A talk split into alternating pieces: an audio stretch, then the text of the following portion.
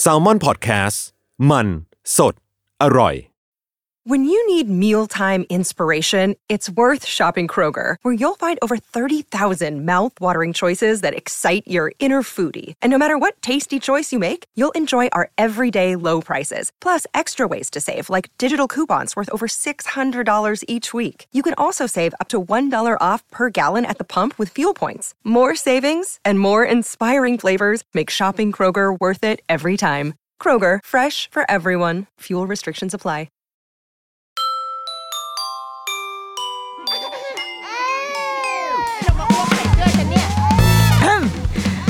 The Rookie Mom คุณแม่มือสมัครเลี้ยงกับนิดนก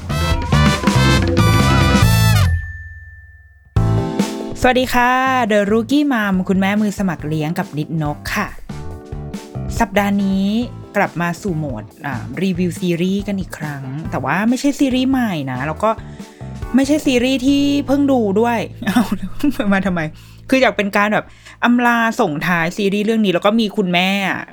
มีคนแบบ inbox มาว่าอยากอยากให้ลองชวนคุยเรื่องซีรีส์นี้ด้วย ก็เลยแบบอ้าวตกลงที่นี่เห็นกูเป็นรายการอะไร แต่ว่า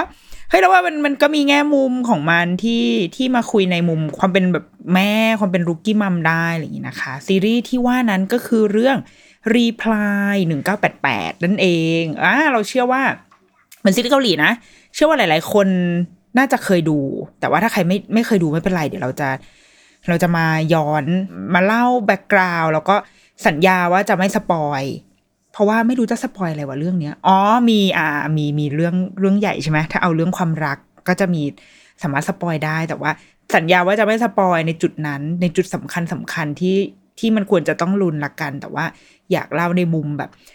มวลมวลของของเรื่องนี้ แล้วก็จริงๆ อยากชวนคุยมากกว่าด้วยแหละ อยากให้แบบหลายๆ คนมาร่วมแชร์ ถ้าเกิดว่าใครเคยดูแล้วนะคะ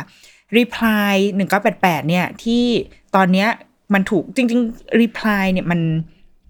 มันไม่ได้ห่างหายไปจากหน้าหน้า feed Facebook เลยนะ เป็นซีรีส์ที่อยู่มาอยู่มานานมากแล้วก็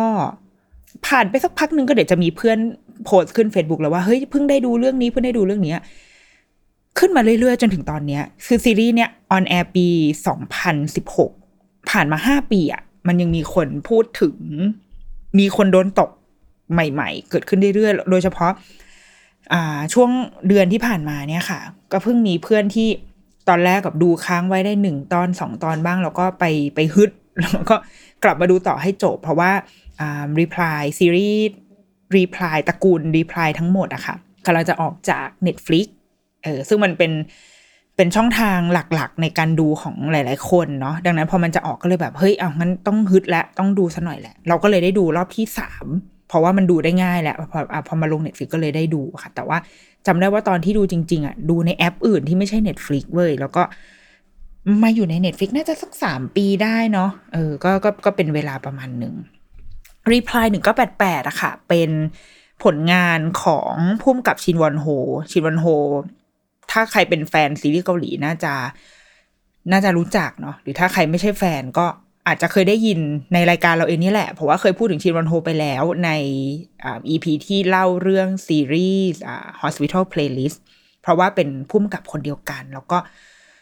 เป็นคนที่เราเชื่อว่าถ้าได้เริ่มดูงานของเขาไปแล้วหนึ่งเรื่องอะค่ะ เราก็จะอยากไป ตามงานอื่นของเขา เพราะว่ามันมีมันมีดีเทล มันมีลายเซ็นบางอย่างที่เราที่เราจะอยากเอาตัวเองไปอยู่ในโลกของเขาในจักรวาลของชินวอนโฮเนาะชินวอนโฮเนี่ยแต่ก่อนเคยเป็นเออเขาเรียกอะไรอะเป็นโปรดิวเซอร์พวกรายการทีวีอะไรเงี้ยค่ะ ในสถานี KBS แล้วก็ตอนหลังเขาก็มาทำละครแบบเป็นผู้กำกับละครแทน เรื่องแรกคือ Reply คือ Reply เนี่ยมีสามสามเรื่องนะ แต่ละเรื่องก็จะเป็น setting ที่ต่างกันไปอะค่ะ ส่วนตัวเราอะหนึ่งเก้าเก้าเก้าเจ็ดเก้าสี่อะได้ดูแต่ว่าเออดูไม่จบ เออดูดูเก้าเก้าสี่ดูจบเด้อเก้าสี่ดู แต่ว่าไม่ไม่ไม่ได้แบบมีความรู้สึกอะไรมากเท่าไหร่เก้าเจ็ดดูไม่จบไม่อิน แต่ว่าหนึ่งเก้าแปดแปดเนี่ย คือ เราจะบอกเพื่อนว่า ถ้าไม่มีเวลามึงดูแค่อันเดียวพอ ดูแค่กับแปดแปดก็พอเก้าสิบกับเก้าเจ็ดไม่ต้องดูก็ได้ ถ้าแบบถ้าถ้ารีบนะ แต่ว่าถ้าเป็นไปได้ก็ดูให้หมดก็ดี เราก็จะได้ท่องเที่ยวในจักรวาลของพุ่มกับชินวันโฮเนาะมีเก้าเจ็ดเก้าสี่เก้าแปดแปดแล้วก็เขาก็มาทำเรื่องที่รู้จักกันเร็วๆนี้ ที่ดิฉันฟูมไฟล์ลง Facebook ตลอดเวลาก็คือ Hospital Playlist มีสองภาคนะ Playlist หนึ่ง Playlist สองแล้วก็ก่อน Hospital Playlist มีอีกซีรีส์อีกหนึ่งเรื่องคือ Prison Playbook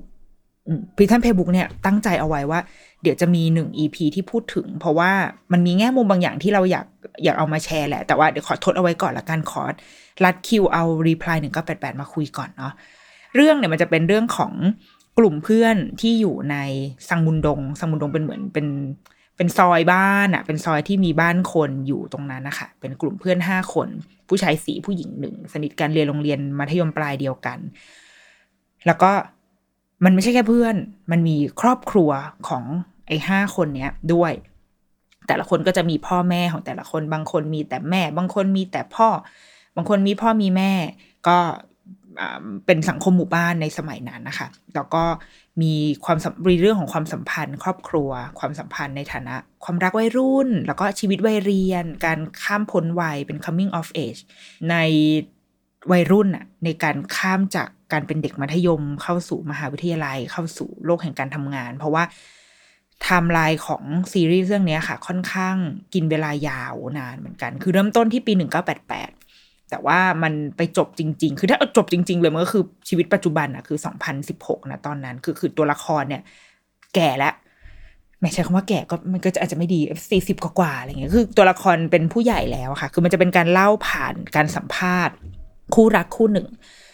ซึ่งจากการประเมินดูหน้าตาใดๆเขาก็จะอายุประมาณสักสี่สิบปลายๆหรืออาจจะห้าสิบอะไรเงี้ยอะสัมภาษณ์เขาก็จะเล่าเรื่องชีวิตของเขาในวัยเด็กในวัยในวัยเรียน แล้วภาพมันก็จะแฟลชแบ็กกลับมา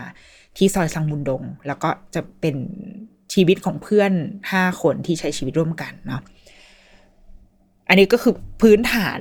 เนื้อเรื่องคร่าวๆเรื่องคือมันมันมันเล่าได้แค่นี้จริง ๆ นะ เพราะว่าที่เหลือมันมันต้องดูอะมันต้องดู ดูดีเทลดูเหตุการณ์ที่เกิดขึ้นกับแต่ละตัวละครในแต่ละในแต่ละตอนนะคะ เราถึงจะ มันก็จะมีจุดพีคในแบบของมันนะแต่ว่ามันค่อนข้างทำงานกับความรู้สึกข้างในเยอะมาก เสียน้ำตาเยอะเป็นซีรีส์ที่ร้องไห้เยอะมาก แต่เป็นการร้องไห้แบบ ที่เป็นเหตุผลที่เอาเรื่องนี้มาคุยในวันนี้ เพราะว่าอย่างซีรีส์เรื่องอื่นๆอะบางทีเราจะได้ในมุมแบบความแม่ลูกนะความเอ้ยเอามาเราเอามาเลี้ยงลูกได้ยังไง แต่ว่าเรื่องเนี้ย เราไม่ได้คิดถึงลูกเราเลย เราคิดถึงพ่อแม่ เราเลยอยากชวนให้เรากลับไปเป็นเด็กกัน แล้วก็ไปคิดถึงคนคุณคนที่เป็นคุณพ่อคุณแม่ของเราดูว่า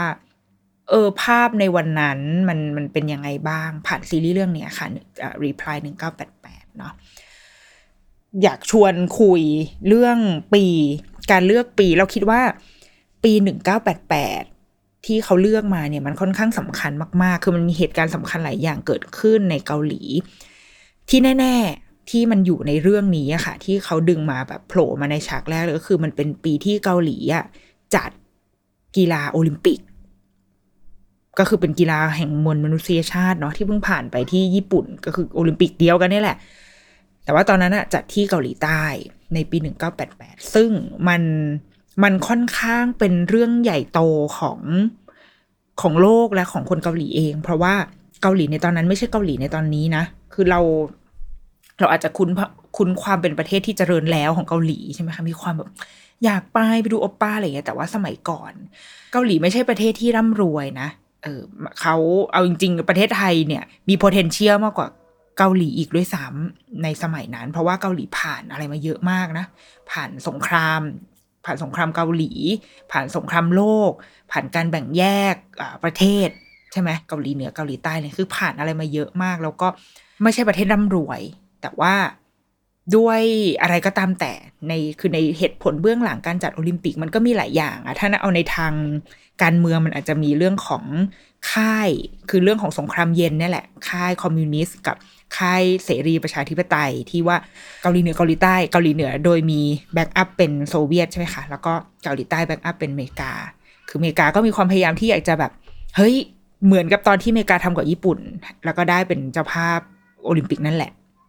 แบบออยากจะ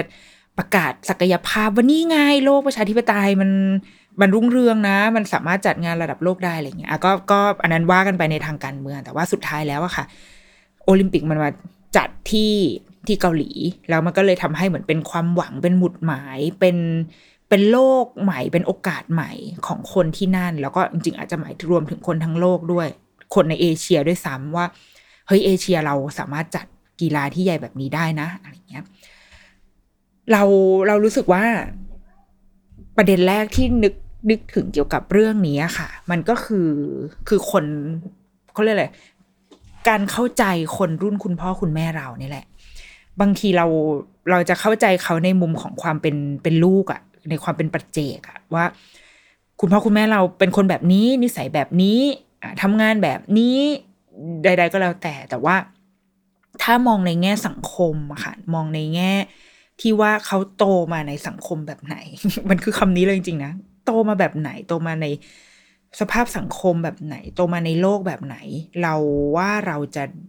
เราจะมองเห็นคนรุ่นคุณพ่อคุณแม่เราอย่างกลมมากขึ้นเป็นตัวละครที่กลมมากขึ้น เรื่องเนี้ย มันเล่าถึงไอ้ซอยสังมุนดงใช่ไหมคะ ซึ่งอ่ามันจะเป็นภาพของเมือง เมืองที่อยู่ในเมืองจริง ๆ เพราะว่าช่วงนั้นมันเป็นช่วงที่คนเข้ามาในเมือง คือเรารู้สึกว่า คนรุ่นพ่อแม่เรา มันเป็นยุคแห่งการสร้างเนื้อสร้างตัวอย่างแท้จริง เป็นการสร้างเนื้อสร้างตัวจากบางทีอาจจะสูตรด้วยซ้ำแต่ว่าเขามองเห็นโอกาสบางอย่าง คือมันมีโอกาสมากมายให้ไขว่คว้าในสมัยนั้น เพราะว่า เพราะว่าโลกเพิ่งผ่านสงครามมาเนาะโลกเพิ่งผ่านสงครามโลกมา แล้วก็ เข้าสู่ยุคที่เราจะ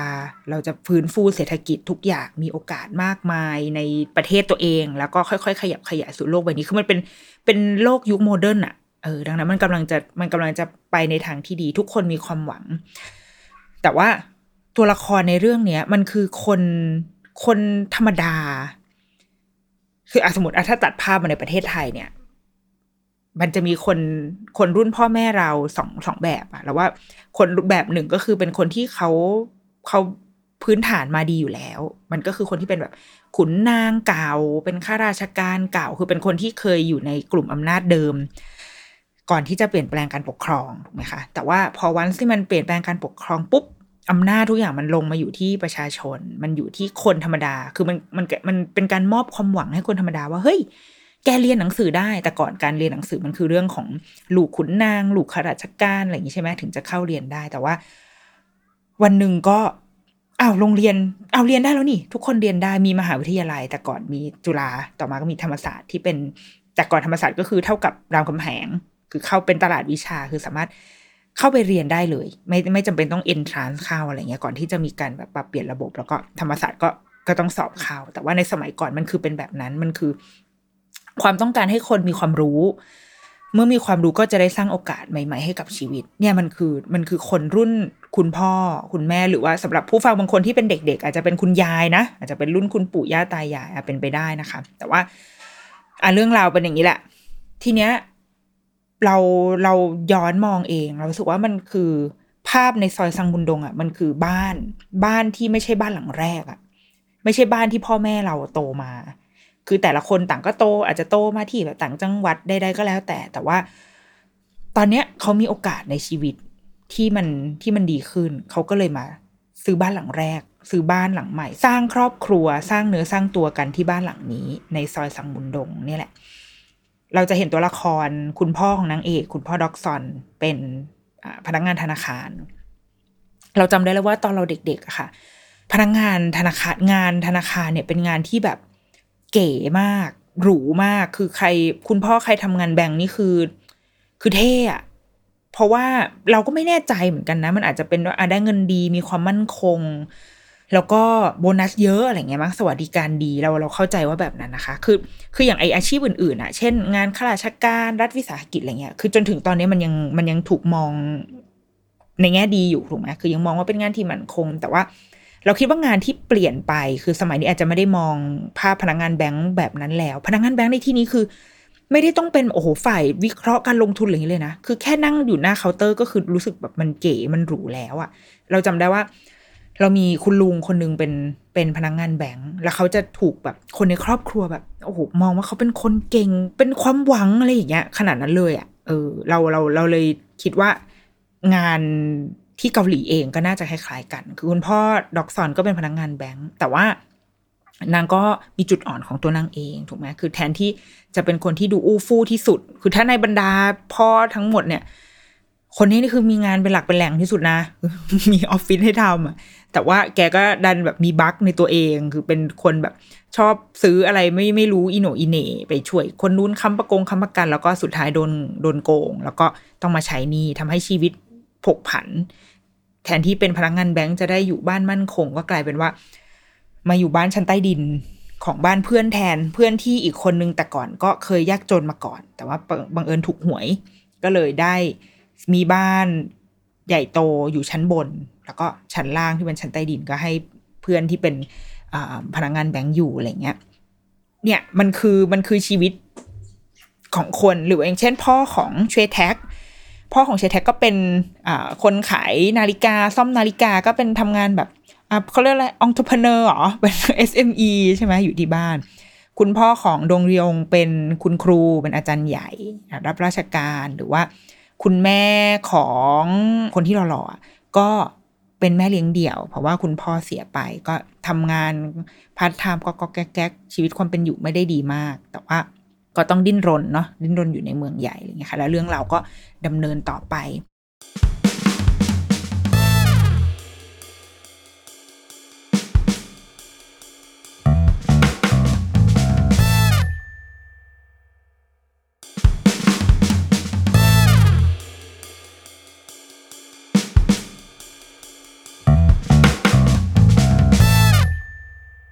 เราเห็นภาพ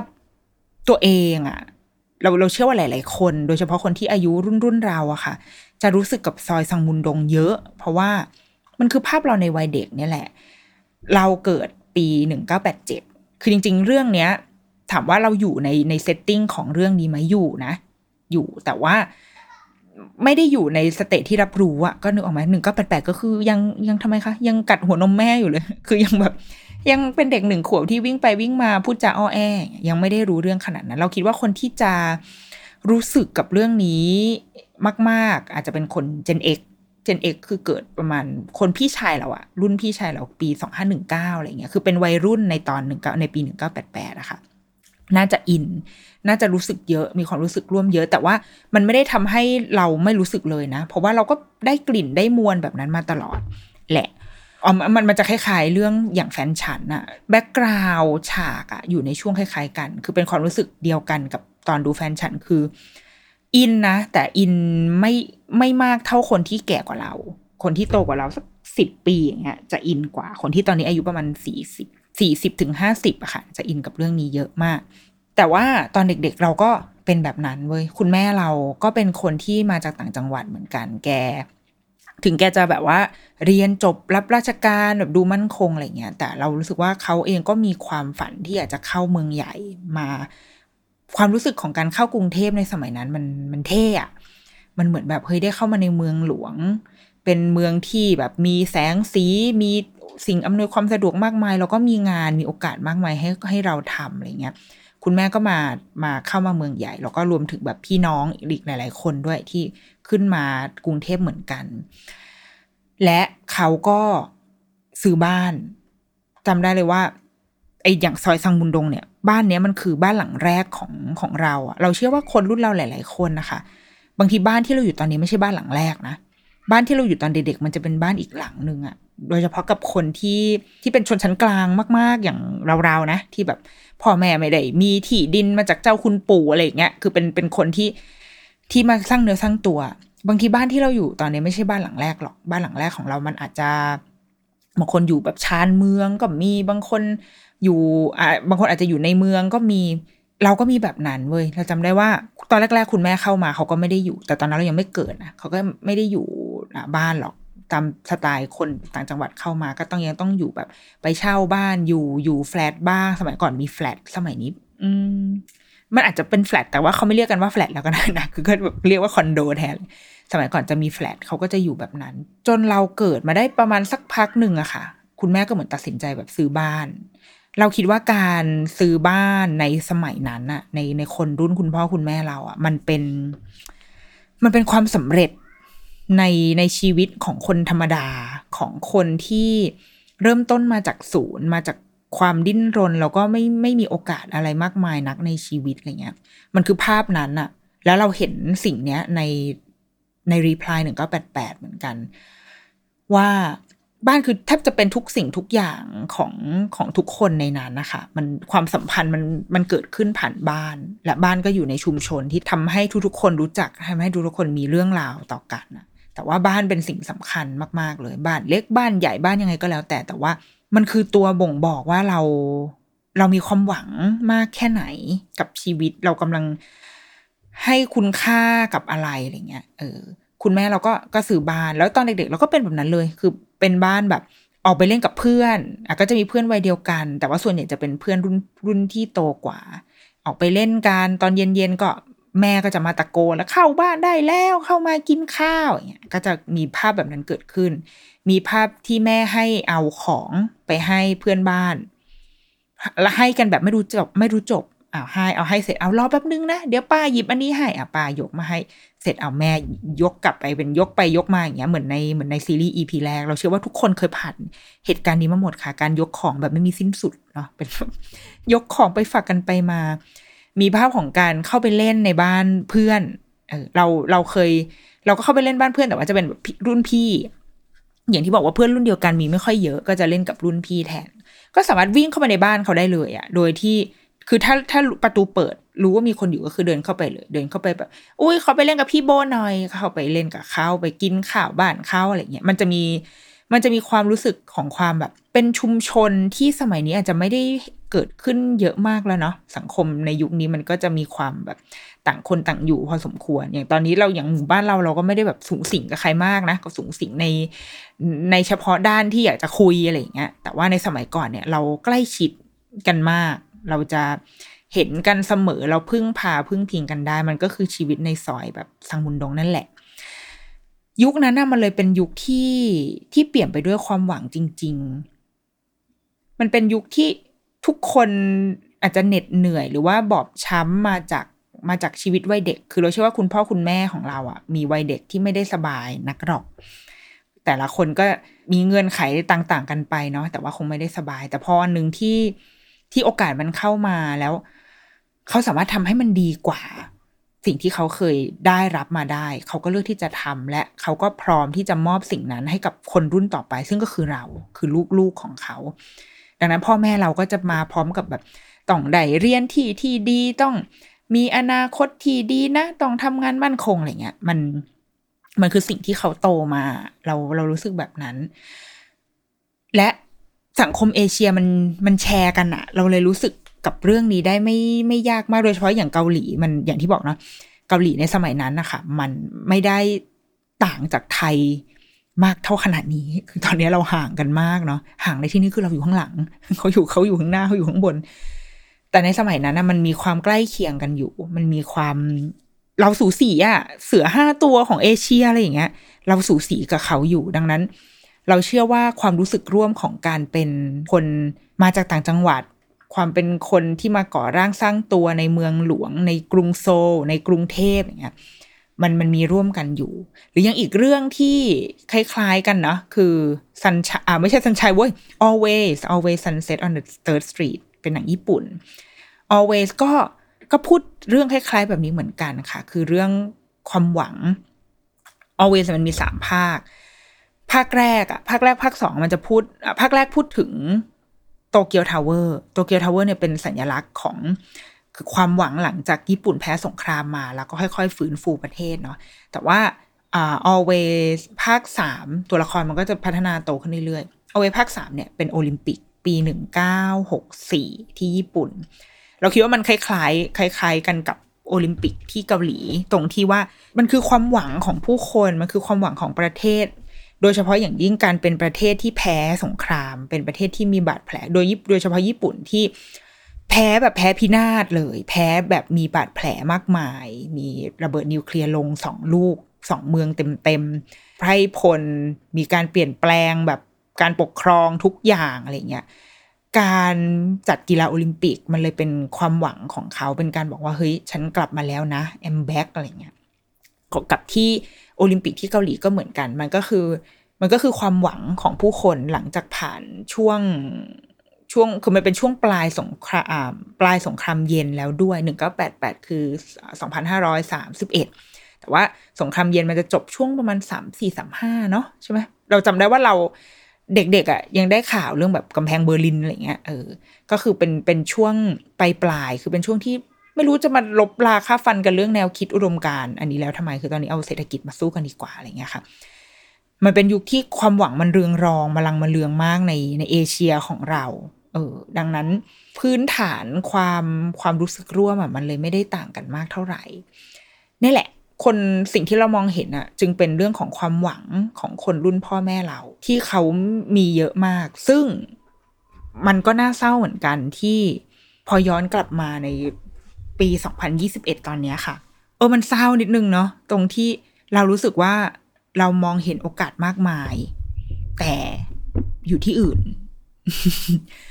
คนรุ่นพ่อแม่เรามองเห็นมีโอกาสมากมาย รู้สึกว่าอยากจะเข้ามาในเมืองหลวงของประเทศ เพื่อที่จะมาทำงานมาสร้างเนื้อสร้างตัวมาให้ลูกได้ร่ำได้เรียนดีๆอะไรเงี้ยแต่ว่าสิ่งที่เกิดขึ้นในปี 2021 ตอนนี้คือ เราหลาย ๆ คนมองว่าความหวังของเรายังมีอยู่ แต่ไม่ได้อยู่ที่นี่ ไม่ได้อยู่ที่เมืองหลวงด้วยซ้ำแต่ว่าอยู่ที่เมืองหลวงของประเทศอื่นไปเลย มันก็เป็นพัฒนาการทางสังคมที่น่าเศร้านะ เราเราเรารู้สึกว่า อย่างตอนเราเรียนจบเราเอง เราก็ยังมีความหวังนะ เรายังโตมาในแบบรู้สึกว่ามีโอกาสหลาย ๆ อย่างให้ได้ลองทำแต่ว่าพอเห็นแบบ รุ่นน้องรุ่นนี้เด็ก ๆ ที่เรียนมาตอนนี้แล้วกำลังเรียนจบเห็นจากกระแสของคนที่ไปสิงกันอยู่ในกลุ่มย้ายประเทศอะไรเงี้ยโอ้มันมันคนละเรื่องกันกับสมัยคุณพ่อคุณแม่เราเหมือนกันนะโอเคมันมีเรื่องของเจเนอเรชันความคิดที่เปลี่ยนไปด้วย แต่มันก็ปฏิเสธไม่ได้ว่า สังคมเราก็ถดถอยจริง ๆ นั่นแหละ มันมันพาเรามาถึงจุดที่ เอ๊ะทำไมเราถึงมองไม่เห็นโอกาสในในประเทศของเราเองได้เลยวะ เมื่อเทียบกับคนรุ่นพ่อแม่เราที่เขา แม้ว่าเขาจะต้องกัดฟันเป็นหนี้ใด ๆ ก็ตามแต่ แต่ว่าการมีบ้านสักหลังในประเทศนี้มันคือมันบอกว่า เฮ้ยมันคือความมั่นคงแล้วเขาจะทำเพื่อ เพื่อให้พวกเรานี่แหละ คนรุ่นลูกนี่แหละ ได้มีที่อยู่เป็นหลักเป็นแหล่งเติบโตมาอย่างดีอะไรอย่างเงี้ยค่ะ มันพวกเขาคือคนรุ่นที่ทำงานหนักมากมาตั้งแต่เด็ก จนโตจนบางทีเหมือนชีวิตมีแต่การทำงานด้วยซ้ำมีฉากหนึ่งที่โอ้โหอันนั้นร้องไห้เป็นเผาเต่าได้เลยอะ่ะคือฉากที่คุณพ่อของด็อกซอนที่ว่าเป็นพนักงานแบงก์เกษียณจริง ๆ เขาไม่ไม่ได้เกษียณหรอก เขาได้ Early Retire จากที่ออฟฟิศมา คืออาจจะด้วยว่ามันคงเป็นจุดสุดท้ายของการทำงานแล้ว เมื่อเราค้นพบว่าเออเราแก่เกินไป องค์กรเองก็อยากจะผลัดเลือด ผลัดใบถ่ายเลือดให้คนรุ่นใหม่ ๆ ได้ขึ้นมาบ้าง ถึงแม้ว่าเราจะยังรักความมั่นคงในงานนี้อยู่แต่ว่าซีรีส์ในช่วงนั้นนะคะ EP อืมช่วงท้ายๆเลยนะ เป็นช่วงประมาณสักสิบเจ็ดสิบแปดประมาณเนี้ย ให้เวลากับการตัดสินใจ Early Retire ของคุณพ่อด็อกซอนเนี่ย นานมากและมันมันดีมาก คือเรารู้สึกมันเลยมันเลยทำให้เรารู้ว่านี่มันไม่ใช่ซีรีส์วัยรุ่นอะมันเป็นซีรีส์จริง ๆเขาอยากจะทำให้เราเข้าใจพ่อแม่จริง ๆอะให้เวลากับความลังเลความเจ็บปวด ความสิ้นหวังพังทลายของเขาอะของคุณพ่อนางเอกเนี่ย เยอะมากนานมากแต่ดีมากๆ แล้วมันมันไปคลายแม็กซ์ตรงฉากของการงานเลี้ยงเออร์ลี่รีทายที่ชาวสังมุนดงจัดให้กับคุณพ่อดอกซอน อันนั้นคือให้เอาทิชชู่วางไว้ข้างกายได้เลย เพราะว่าถึงตายนะร้องไห้ถึงตาย ดูกี่รอบก็ร้องคือตายตรงนั้นทุกทีเลยเว้ย เพราะอะไร เพราะว่าเราคิดว่าความจุดร่วมหนึ่งที่คนรุ่นคุณพ่อคุณแม่เรามีร่วมกันนะคะมันคือเรื่องของความสำเร็จในชีวิต ซึ่งมัน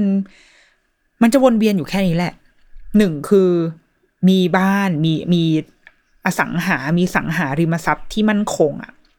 สองคือหน้าที่การงานมั่นคง คือประสบความสำเร็จในหน้าที่การงาน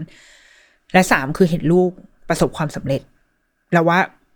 หลักๆของเขาคือเขาเขามีสามเขายึดสามสิ่งเนี่ยเอาไว้ในในใจอะ่ะดังนั้นไอการที่เขาโอเค คุณพ่อมีบ้านถามว่ามีบ้านไหมอะมีมีบ้านอยู่แต่ว่า เป็นนงเป็นนี่มีบ้านใต้ดินก็ว่ากันไป ลูกประสบความสำเร็จไหมสำเร็จแล้วตอนนั้นลูกๆทุกคน อีพี่โบลาก็คือนางก็เป็นเด็กเก่ง เด็กเก่งแต่ว่าแต่ว่านิสัยเลวหนึ่งคนเนี่ยจบมอโซอย่างดี ก็มีงานทำด็อกซอน ถึงจะเรียนลุ่มลุ่มๆดอนๆมา แต่ว่าก็มีงานทำเป็นหลักเป็นแหล่งก็ทุกลูกๆทุกคนประสบความสำเร็จในชีวิตที่ดี ทีนี้มันก็เป็นเรื่องของตัวเขาเองแล้วเป็นเรื่องของเซลล์สตีมของตัวเองแล้วเป็นเรื่องงานแล้วว่าโอ้พอถึงวันหนึ่งเขาที่เคยทำงานให้กับ องค์กรหนึ่งด้วยความรักซื่อสัตย์คือคนรุ่นพ่อแม่เราเขาไม่ค่อยย้ายงานเนาะคนรุ่นเราก็ย้ายแต่อาจจะไม่ได้เยอะมากถ้าเทียบกับแบบเด็ก ๆ รุ่นใหม่ มันเป็นเรื่องของเจเนอเรชันแล้วก็เป็นเป็นเป็น culture การทำงานที่เปลี่ยนไปในสมัยนี้ ซึ่งเราว่ามันมันไม่ใช่ไม่ใช่เรื่องผิด ไม่มีรุ่นไหนที่ผิด แต่ว่ามันแค่วัฒนธรรมมันเปลี่ยนไปเฉยๆแต่คนรุ่นพ่อแม่เราเนี่ย คือเขา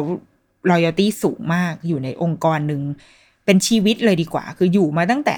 เรียนจบ จนลูกเรียนจบอะคืออยู่ตั้งแต่ชีวิตรุ่งเรืองที่สุดจนตายอย่างเงี้ยก็ว่าได้ ดังนั้นการเลิกทำงานและมันไม่ใช่การเลิกแบบด้วยดีอะคือมันเป็นบริษัทเป็นเชิงว่า เออออกเธอเอาเงินไปเอาเงินค่าทำงานมาเยอะเป็น early retire อะเป็นการเชิญออกอย่างสุภาพให้ไปพักผ่อนอะไรเงี้ย คือมันได้เงินเยอะก็จริง แต่ว่ามันเหมือนกับเป็นจุดที่ทำให้คนเรารู้สึกว่า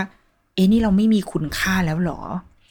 ในวันที่เราเคยแบบทำงานทุกอย่างใช้ศักยภาพที่ตัวเรามีทุกอย่างมอบให้กับองค์กร เพื่อแลกกับเงินเดือนแลกกับความมั่นคงกับสวัสดิการที่ดีให้ลูกและเมียมีความสุขอะไรเงี้ยพอถึงจุดหนึ่งพอเราหมดความหมายมันก็คือหมดจริง ๆ ก็คือเราเราไม่มีอะไรที่จะมอบให้กับองค์กรนั้นได้อีกแล้วไม่สามารถทริบิวอะไรให้ได้อีกแล้ว มันเหมือนเรามองเห็นตัวเองไร้ค่าเหมือนกันนะ เรารู้สึกว่าตัวละครทำให้เรารู้สึกแบบนั้น มันค่อนข้างเศร้านะ มันมันเหมือนเราสูญเสียตัวตนในวัยใกล้ฝั่งแล้วอะในวัยที่แบบอ้าวกูแก่มากแล้ว แต่เพิ่งมาค้นพบว่า เราไม่ได้เป็นที่ต้องการหรอ หรือว่าความสามารถของเรามันไม่ได้ถูกมองเห็นหรอ แต่ว่าสิ่งที่มันชูใจมากๆ ในฉากนั้นก็คืองานเลี้ยงนี่แหละค่ะ งานเลี้ยงที่ทุกๆคนจัดให้กับคุณพ่อของดอกซอนและโล่ที่ลูกๆอะตั้งใจทำให้กับพ่อ สิ่งนั้นแหละ ที่มันที่มันทำให้เรื่องมันมันไปต่อได้อะมันทำให้ตัวละครนั้นคลี่คลายหัวใจได้ว่า สุดท้ายแล้วเขามีคุณค่าและมีความหมาย ในสายตาคนอื่น ในในสายตาผู้อื่นจริง ๆ สิ่งที่คนคนหนึ่งทำมาตลอดชีวิต สร้างเนื้อสร้างตัวทำงานเหน็ดเหนื่อย อะไรที่ไม่อยากทำก็ต้องทำอะไรเงี้ย เพราะว่าเขาเป็นหัวหน้าครอบครัว ทุกอย่างที่ทำมาทั้งหมดไม่ว่ามันจะดีหรือเลวจะถูกหรือผิดก็ตาม มีคนมองเห็น มันอาจจะไม่ใช่คนในบริษัทไม่ใช่เจ้านายหรือก็ตาม แต่มันคือมันคือครอบครัวเราเองนี่แหละ มันคือลูก คือภรรยา โดยเฉพาะสิ่งที่มีความหมายสุดคือลูกๆ ลูกๆมองเห็นเราว่าฉากเนี้ยมันเลยดีมากๆ ดีจนไม่รู้ว่าคือไม่ว่าจะดูกี่รอบยังไง ก็ยังรู้สึกกับฉากนี้มากจริง ๆอะค่ะ แล้วก็ จึงเป็นเหตุผลที่ทำให้ พอพอเนี่ย รอบล่าสุดที่ว่าจะดูรีプライเพราะมันจะออกจาก Netflix ใช่ไหมแล้วพอดูฉากนี้แล้วเลยรู้สึกว่า เออ อยากให้ทุกคนได้ดูฉากนี้ เพราะมันทำให้เราคิดถึงคุณพ่อคุณแม่ของเราจริง ๆ เราทำทำให้เราเข้าใจเขามากขึ้นในวันที่ ตอนนี้เราโตแล้วอะ่ะ เราปีกกล้าขาแข็งเนาะเราเราแบบ บางทีเราจะลำคาญเขาด้วยซ้ำอะจะแบบ โอ้ยแม่อะไรเนี่ย พ่ออะไรเนี่ย มันมันมีความรู้สึก เออเพราะเขาเป็นคนตอนนี้เขาเป็นคนอีกรุ่นหนึ่งแล้วเป็นคนแก่ไปแล้วอะมันก็อาจจะมีความหยุมหยิม หรือแม้กระทั่งเนี่ย พอปู่ย่าตายายมาช่วยเลี้ยงลูกก็อาจจะกระทบกระทั่งกันเรื่องการเลี้ยงหลาน แต่ว่าซีรีส์เรื่องนี้มันทำให้เราได้ย้อนกลับไปเข้าใจจริง ๆ ว่า เออเขาโตมาอีกแบบจริง ๆ นะ โลกที่เขาโตมามันคือโลกในในรีプライหนึ่งเก้าแปดแปดนี่แหละ มันคือโลกที่บริบทสังคมไม่ใช่แบบเป็นแบบทุกวันนี้ ตัวเขาเองก็ไม่ได้โตมาแบบ แบบที่ลูกเรากำลังโตมาตอนเนี้ย ที่โอ้โหมาลูกต้องอมีวินัยเชิงบวก มี executive function กินข้าวแบบ BLW คือมันเขาไม่ได้กินแบบนั้นเขากินน้ำข้าวด้วยซ้ำอะ เคยคุยกับอาม่าของเอกชัยอย่างเงี้ย ก็คือเลี้ยงลูกด้วยน้ำข้าว เพราะว่าไม่มีไม่มีเงินจะซื้อนม แล้วก็นมตัวเองก็คิดว่าคงแบบคงไม่สามารถผลิตได้ทัน เพราะว่าคนสมัยนั้นมีลูกเยอะใช่ไหมมันคือรุ่น พ่อแม่ของพ่อแม่เราอะรุ่นคุณยายคุณย่าของเราเนี่ยโอ้นั่นเขาลำบากกว่าอีกนั่นคือคนรุ่นสงครามโลกอย่างแท้จริงอะมันลำบากกว่านั้นอีก ดังนั้น พ่อแม่เราเขาไม่ได้โตมาด้วยวินัยเชิงบวกอะไรเลยเว้ยไม่ได้โตมาแบบสุขภาพแข็งแรง เหมือนอย่างที่เราพยายามจะทำให้ลูกทุกวันนี้มีผื่นภูมิแพ้เหรอมึงก็แพ้ไปสิมีอะไรกินก็ต้องกินไหมจะให้กูมางดอะไรงดแป้งงดอะไรบ้าบอคอแตกห้าหมวด ไม่มี เพราะว่าปู่ย่าตายายต้องทำงานเนี่ยคือเขาคือคนรุ่นนั้นอะเขา เขาโตมาแบบนั้น แต่เขาไม่อยากให้เราโตมาแบบนั้น เขาไม่อยากให้เราเนี่ยอีนิดนกนางเอนางบีทั้งหลายแหล่เนี่ยเขาไม่อยากให้เราโตมาแบบเขา ดังนั้นเขาก็พยายามจะหาสิ่งที่เขาเชื่อว่ามันดีที่สุดมาให้กับเรา นั่นคือโลกที่เราโตมา ซึ่งแน่นอนว่าเราหลาย ๆ คนก็อาจจะมีความรู้สึกเนาะแบบมมันเป็นความกดดันเป็น เป็นพ่อแม่ฝากความหวังเอาไว้ไม่ใช่ความฝันของเราอะไรเงี้ย เออซึ่งก็ใช่เว้ยก็เรารู้สึกได้ เพราะว่ามันก็คือชีวิตเราใช่ไหมแต่ว่า ก็นั่นแหละ เป็นการกลับไปเข้าใจว่าเขา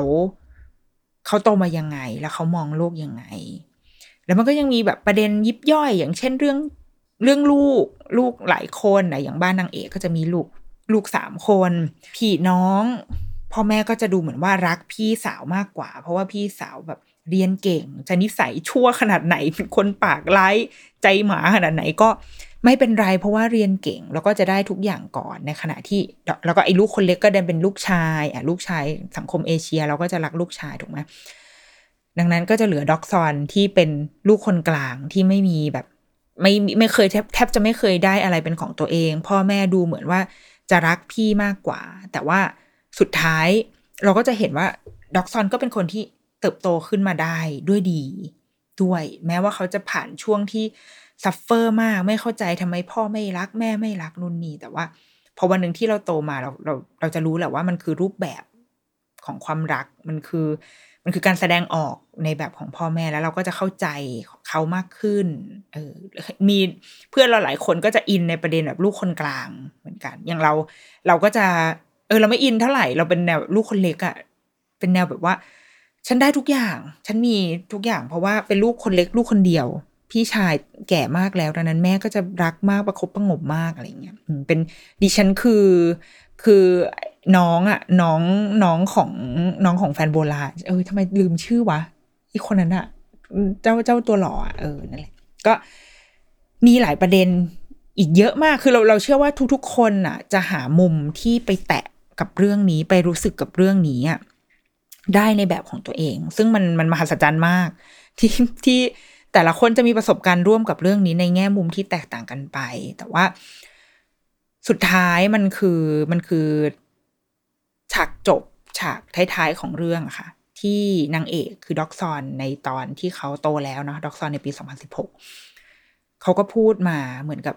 สามีของด็อกซอนก็ถามว่า เออ ถ้าย้อนเวลากลับไปได้แบบอยากจะอยากจะทำอะไร อยากจะแก้อะไรไหมอะไรเงี้ย คือด็อกซอนอะก็บอกว่า อยากย้อนที่อยากย้อนเวลากลับไปในปี1988อะเอาจริงอาจจะไม่ใช่ด้วยเรื่องราวความรักของของเราด้วยนะ ของเพื่อนๆหรอกนะ แต่มันคือเขาอยากกลับไปเห็นพ่อแม่ในวันที่พ่อแม่มีมีพละกำลังมากกว่าวันนี้ ในที่นี้ก็คือ อย่างตอนนั้นปี 2016 พ่อแม่ของด็อกซอนอาจจะเสียชีวิตไปแล้วก็ได้ หรือแกอาจจะยังอยู่แต่ว่าอายุแบบแปดเก้าสิบคือแก่แล้ว อาจจะมีปัญหาสุขภาพ ความจำเลอะเลือนอะไรก็แล้วแต่ สิ่งที่ด็อกซอนนึกถึงมากที่สุดก็คือปี 1988 ที่พ่อแม่ของของเธอมีพละกำลัง พ่อแม่เป็นเหมือนภูเขาลูกใหญ่ ให้เราพึ่งพิงให้เรายึดเป็นหลักได้ นั่นคือสิ่งที่ด็อกซอนนึกถึง เราแบบเราจำประโยคนี้ เราเราจำซีนนี้ได้แล้วเราสึกว่าใช่ เนี่ยคือ คือเหตุผลที่ทำให้เราชอบเรื่องนี้มาก ๆ แล้วก็คงเป็นความตั้งใจของผู้สร้างที่อยากให้คนดูรู้สึกแบบนี้ และเรารู้สึกแบบนี้มาก ๆ ไม่ได้แบบ โอ้ยอินจิกฟินขนาดนั้นนะ เออเราก็อะก็มีอะถ้าให้เลือกทีมดิฉันก็มีทีมของดิฉันอยู่ ซึ่งเป็นทีมที่แพ้ แม่งกูเชียร์ใครไม่เคยชนะเลย อย่างอย่างดีพายฉันก็เลือกทีมแพ้สตาร์ทอัพก็เลือกทีมแพ้ โอ้ทำไมอะ ไม่เคยเลือกทีมถูกเลยนะคะ แต่ก็อะไม่เป็นไรอะตัดภาพกลับมา คือเรื่องความรักก็ก็โอเคก็ก็น่ารักดี แต่แต่สิ่งหลักๆ ใหญ่ ๆ อะ มันคือสิ่งที่ด็อกสอนพูดในฉากสุดท้ายของเรื่องจริง ๆ คือ เราอยากเห็นพในวันที่พ่อแม่ของเราแข็งแรง แล้วก็เป็นภูเขาใหญ่ ๆ ให้เราให้เราพึ่งพิงให้เรามองไปแล้ว เรารู้สึกว่า เออ เขาเป็นที่พึ่งให้เราได้นะ และเมื่อเมื่อเราย้อนกลับมาอีกที มาเป็นตัวเราในวันนี้อะค่ะ เราก็กำลังเป็นพ่อแม่ของเจ้าพวกเด็ก ๆ อยู่อะเป็นพ่อแม่ของด็อกซอน เป็นพ่อแม่ของจองฮวานของดงลยงอะไรอย่างเงี้ยที่มั่วซั่วมากเลยเว้ย คือเรามองตัวเองในตอนนี้ โอ้โห กูเลี้ยงลูกผ่านไปแต่ละวันวันได้ยังไงวะ ด้วยความ ด้วยโชคด้วยลาบด้วยอะไรความมั่วซั่วใดๆก็ไม่รู้อะพ่อแม่ของทุกคนในหนึ่งเก้าแปดแปดก็เป็นแบบนั้นเว้ยทุกๆคนมีวันที่ทำผิดต่อลูก มีวันที่ต้องขอโทษลูก มีวันที่ตัดสินใจบางอย่างผิดพลาดไปกับลูก แล้วก็มีวันที่ตัดสินใจถูกเหมือนกัน มันคือกระบวนการที่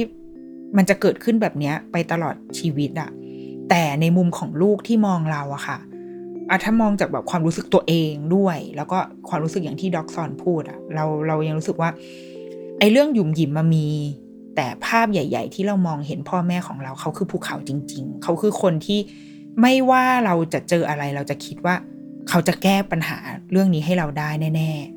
ๆ เราเชื่อแบบนั้น ทั้งที่จริงๆแล้วพ่อแม่เราไม่มีความมั่นใจอะไรเลย เพราะตอนนี้พอพอเรามาเป็นแม่เองเราเลยรู้ว่าอ๋อบางทีเวลาที่ลูกอะ ให้เราช่วยอะไรอะ เขาเขาพูดด้วยความมั่นใจจริงๆนะเขาเชื่อในตัวเราเขาเห็นเราเป็นภูเขาจริงๆเว้ยแต่เราไม่ใช่ภูเขาเลยเราคือเราคือแบบขี้เลนอะเราคือแบบหรอทำไงวะแต่ด้วยความเป็นพ่อเป็นแม่ ด้วยความที่เราอยู่ในสถานะนี้แล้ว เราก็